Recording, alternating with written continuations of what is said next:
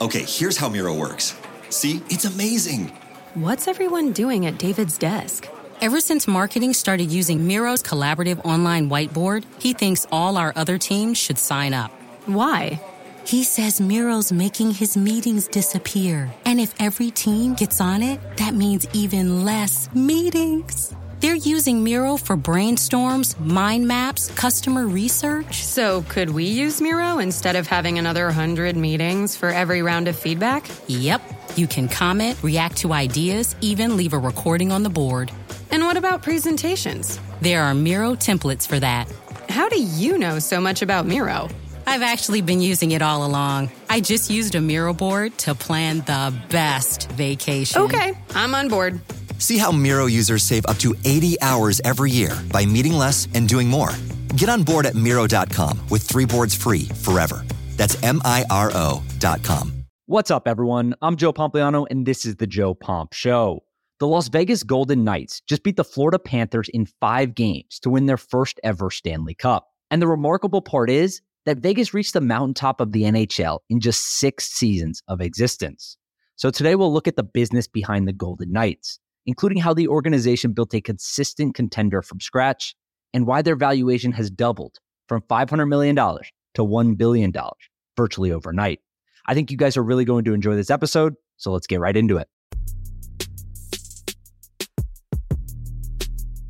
All right, so the most logical place to start this conversation is in 2015. Bill Foley submitted a bid to bring an NHL expansion franchise to Las Vegas, and many people questioned whether ice hockey would ever work in the Nevada desert. You got to remember, this was before the Las Vegas Raiders moved from Oakland into a new $2 billion state of the art facility near the Las Vegas Strip. And despite Nevada having a population of more than 3 million people, the state had just 1,382 registered hockey players, and only 40% of those players, call it 550 players, were 18 years or younger. Hockey was essentially non existent in Nevada at the time. But Bill Foley didn't care what people thought. He committed a $500 million expansion fee and made a bold, inspiring promise playoffs in three, cup in six. And that's precisely what the Vegas Golden Knights have done six years later. They're now one of the NHL's most lucrative markets, selling out games every single night. And they have watched their valuation increase from $500 million in 2017 to $1 billion today. But I want to give you some background on Bill Foley and the team in general. So, Bill Foley grew up on a ranch in Texas and was eventually commissioned as a second lieutenant in the United States Air Force after attending the United States Military Academy. He then became a corporate lawyer, founded title insurance company Fidelity National Financial, and later invested in wineries, golf courses, hotels, ski resorts, steakhouses, fast food restaurants, and auto parts manufacturers. He's essentially done everything you could possibly imagine from an investment perspective. And over the course of those deals and companies that he's built, he has established a $1.6 billion net worth today. But Bill Foley also spent some time in Canada growing up. His dad was in the military also and was stationed in Ottawa. And that's where Bill Foley, Foley fell in love with essentially pond hockey at the time, which is especially interesting because he's a kid from a ranch in Texas. So Bill Foley gets rich, and in 2012, he wants to buy the NFL's Jacksonville Jaguars.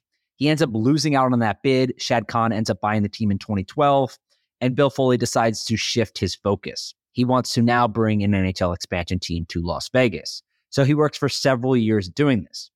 But again, Las Vegas wasn't an obvious choice for an NHL expansion team. Sure, there were already 2.3 million people living in the Las Vegas area, making it the most populated metro area in the country without a professional sports team at the time. Again, 2.3 million people were living in Las Vegas at the time, which made it the most populated metro area in the entire country without a professional sports team. But many sports leagues at the time, they, they simply just like feared combining professional sports with the Las Vegas betting and nightlife scene. They didn't think it would mix well. And especially kicking it off with an ice hockey team seemed like the least logical choice of all of the options, given kind of where hockey was as a sport in Nevada, especially at the time. So what happens? Bill Foley partners with a family called the Maloof family. They're a Las Vegas family that's obviously very wealthy, and they own about 15% of the team today. They put together a plan to show the NHL that there's fan demand rather than just telling them there's fan demand, right? So anyone can say, hey, look at these numbers. We got this population. We think this many people are going to come. Here's our projections. No, Bill Foley said, we're not going to do that. We're going to go and show the NHL that there will be demand for this team. So the perfect example is in 2015 when Bill Foley and the Maloof family launched a campaign called Vegas Wants Hockey. Now, the point of this program was fairly simple. They just wanted to go get season tickets. And this program, they went around knocking on doors, talking to business owners, talking to individuals, talking to families, holding, you know, campaign drives, whatever it is. And they generated 15,000 season tickets in just one year. So deposits for season tickets, 15,000 of them were generated in the first year of this campaign. And 11,000 of those deposits came from non-casino sources. And the reason why that's important is because it showed the NHL executives that there was a true local fan desire for the team, not just a corporate one, right? So again, 15,000 season ticket deposits they got in one year under this campaign. And the important part to remember is that these people and these businesses were committing to season tickets with absolutely no guarantee that the NHL would award them the league's 31st expansion team. But more importantly, the NHL's potential Las Vegas expansion team would be playing its games in the new 17,500 seat T Mobile Arena. And I'm not, you know, a big public math guy, but you know, if you back into the numbers here, 15,000 season tickets committed in the 17,500 seat arena, that means Las Vegas had more than 85% of its season ticket capacity filled before a puck would even drop. So 85% of the stadium would be filled on day one, years before the team even, even had a commitment to have a franchise in Las Vegas. And obviously, that's important. Obviously, that makes a big certainty for the league that it's going to be successful. And I want to read you a quote from Commissioner Gary Bettman of what he told the Las Vegas Review Journal when they uh, finally awarded the team. He said, The Las Vegas market was intriguing. The worldwide reputation in it was appealing, and it's a city that was ready for major league sports. But I can't overstate the importance of the season ticket drive, which got everyone's attention. It demonstrated there's a community that is ready and willing to support the NHL. So, what do they do? Commissioner Bettman and the other 30 NHL owners granted Las Vegas via a unanimous 30 to 0 vote the league's 31st expansion team over Quebec City. Las Vegas gets awarded the team, their 31st franchise in the NHL. Majority owner uh, Bill Foley goes out during the press conference and says essentially what every new owner would say. He said lines like, We're going to establish a culture of winning. We're going to have a team that Las Vegas can be proud of. We're going to put in a system where we can consistently win. You know, blah, blah, blah, blah, blah. He says all the stuff you would typically imagine. But the Las Vegas Golden Knights' early success is primarily because of two things. First, Foley hired good people and essentially got out of the way. He hired George McPhee as president of hockey operations, or who's now president of hockey operations. McPhee had spent 17 years leading the Washington Capitals to 10 playoff appearances, seven division titles, and one Stanley Cup. And Foley let him be in charge of essentially all the key hires, including scouts, coaches, and later appointed general manager Kelly McCrimmon. Here's a direct quote from Foley when he told ESPN. He said, It was about putting the right people in place in our hockey operations department. We were prepared. I can tell you that. But secondly, the NHL did something unique that not many people outside of maybe the traditional hockey world are talking about. They essentially changed the way that expansion draft rules worked of past.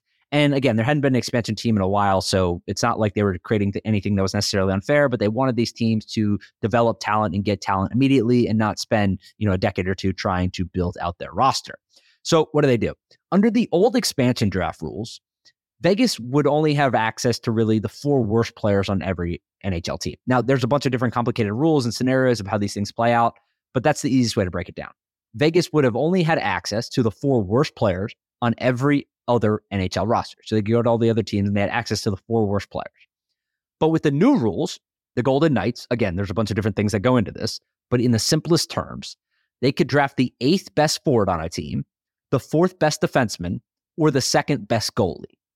Okay. So again, they could draft the eighth best forward, the fourth best defenseman, or the second best goalie from each team. And with a fresh salary cap to work with, the Golden Knights joined the Toronto Arenas in 1918 and the St. Louis Blues in 1968 as the NHL's only teams to advance to the Stanley Cup final in their inaugural season. Again, they went out, they had a good plan in place to get kind of this misfit bunch of people that were not the top people on their own teams, but they had a fresh salary cap to work with and they made a number of moves and they got in the Stanley Cup their first season, which made them the third team in NHL history that was able to do this. Now, of course, many of you probably know this already, but Las Vegas lost its first Stanley Cup final appearance to the Washington Capitals. I think it was in five games. But that forced them to make significant changes over the following five years. The Golden Knights promoted executives like George McPhee to team president and Kelly McCrimmon to general manager. They added key players like Mark Stone, Alex Pietrangelo, and Jack Eichel. And they hired and fired multiple coaches, eventually finalizing a deal with Bruce Cassidy just eight days after the Boston Bruins fired him. And the results were magic. Las Vegas won their division under Cassidy with a record 51 22 and 9 record, 111 points. Their goaltender, Adin Hill, who was acquired from the Sharks in an August 2022 trade, started 14 games in the 2023 playoffs and had a playoff leading 932 save percentage. And the Golden Knights finished the year as the first NHL team since 1984 to win the Stanley Cup in their first six years of existence. So, again, year one, they lost the Stanley Cup final to the Washington Capitals. Year two, they lost in the first round of the San Jose Sharks. Year three, they lost in the conference finals to the Dallas Stars. Year four, they lost semifinals to the Montreal Canadiens. Year five, they didn't make the playoffs. And year six, this year, they won the Stanley Cup final four to one against the Florida Panthers.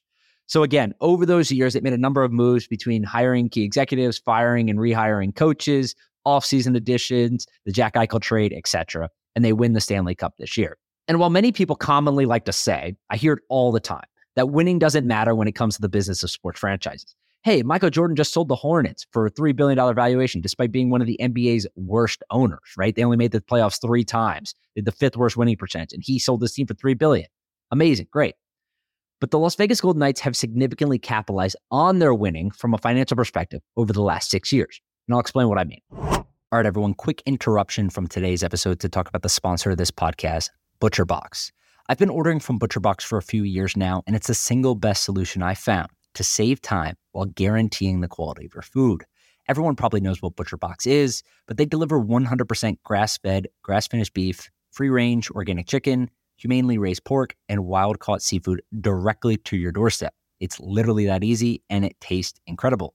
So ditch the butcher lines today and guarantee the freshness of your meat with ButcherBox. And here's the best part if you sign up today, ButcherBox is offering all of my listeners two pounds of ground beef for free every time they order over the next year.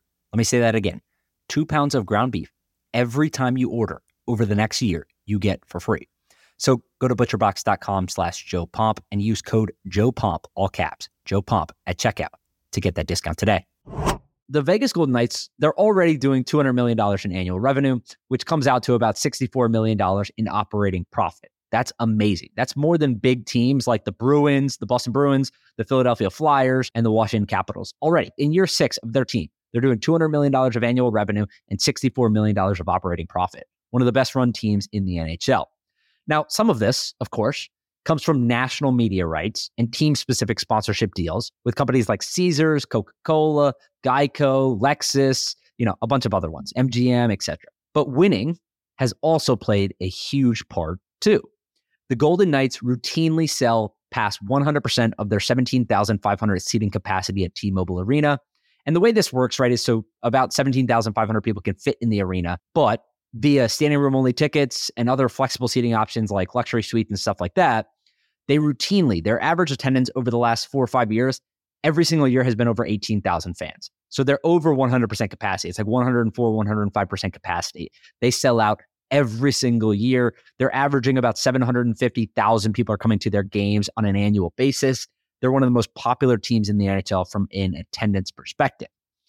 But more importantly, with the Golden Knights making the playoffs five out of their first six years, the team has also taken advantage of the NHL's generous playoff ticket revenue sharing policy. So I don't know how many of you remember a few weeks ago, or I guess a couple months ago at this point, I broke down how revenue sharing works for each of the major four sports leagues in the United States from a playoff perspective. The NBA is the most generous. They give a large percentage, it's like 70, 75% of the ticket revenue to the teams, and the league keeps the other percent. The NHL is the second most generous league out of all the major sports leagues. That's because NHL teams get to keep 65% of playoff ticket revenue. And with ticket revenue accounting for 44% of the NHL's total annual revenue, the 20% to 100% markup that teams typically charge during the playoffs makes a huge difference. Now, this is such an important point that I think it's worth taking a second to explain in simple terms.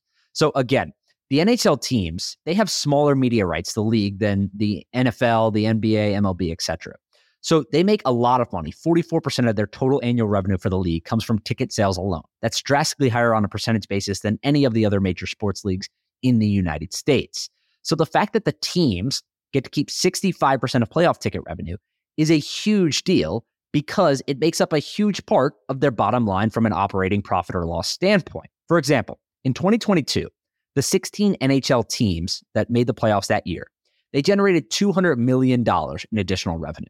Those teams, those 16 teams collectively combined, made $200 million in additional revenue through that playoff run. Obviously, the teams that go the deepest in the playoffs that have the most home games are making the most money because they sell more tickets, the prices go up as the rounds go up, and they keep 65% of that money. So if you want to talk about, you know, the Vegas Golden Knights, they made more money than anyone else during the playoffs this year because they won the Stanley Cup, because they had all these home games. They won the cup on ice at home. Ticket prices were expensive. So if you look at the revenue for the Vegas Golden Knights over the years, in 2018, they did $180 million in annual revenue. It's actually kind of sat idle for the last few years. It was 167 in 2019, 156 in 2020, so went down a couple years in a row. Then it was 76 during COVID in 2021. And then last year, it was 198 record year for the Vegas Golden Knights. This year, it's going to be even higher. It's absolutely going to be even higher. The playoffs are a huge part of that. And from an operating income perspective, this is straight up profit. This is straight up profit. In 2018, they made $53 million in operating profit. That was the most they had ever done until last year when they made $64 million in operating profit. My guess is this year it's going to be even higher. And the most impressive part about this entire thing is the team's valuation. That's how we measure it, right? Wins and losses are great, but from a valuation perspective, that's what we care about in business. They were valued at $500 million. That's what the expansion fee was. So Forbes valued them at $500 million in 2017. The team was last valued at $965 million last year. So from six years, they went from 500 million to 965 million. And they will absolutely, most certainly push past $1 billion in valuation in 2023 after a record breaking revenue, operating profit, and Stanley Cup winning season. But more importantly, the Golden Knights have helped turn Las Vegas into one of the world's preeminent sports destinations. The city has since attracted NFL, MLB, and WNBA franchises, and they have secured multiple events from the NFL draft and Super Bowl to a Formula One Grand Prix and a men's Final Four. And the success of the Vegas Golden Knights certainly had a lot to do with that. All right, everyone, that's it for today. I hope you enjoyed this episode breaking down how the Vegas Golden Knights became a $1 billion sports franchise in just six years. I hope everyone has an amazing day, and we'll talk on Wednesday. Okay, here's how Miro works. See, it's amazing. What's everyone doing at David's desk? Ever since marketing started using Miro's collaborative online whiteboard, he thinks all our other teams should sign up. Why? He says Miro's making his meetings disappear. And if every team gets on it, that means even less meetings. They're using Miro for brainstorms, mind maps, customer research. So, could we use Miro instead of having another 100 meetings for every round of feedback? Yep. You can comment, react to ideas, even leave a recording on the board. And what about presentations? There are Miro templates for that. How do you know so much about Miro? I've actually been using it all along. I just used a Miro board to plan the best vacation. Okay, I'm on board. See how Miro users save up to 80 hours every year by meeting less and doing more. Get on board at Miro.com with three boards free forever. That's M I R O.com.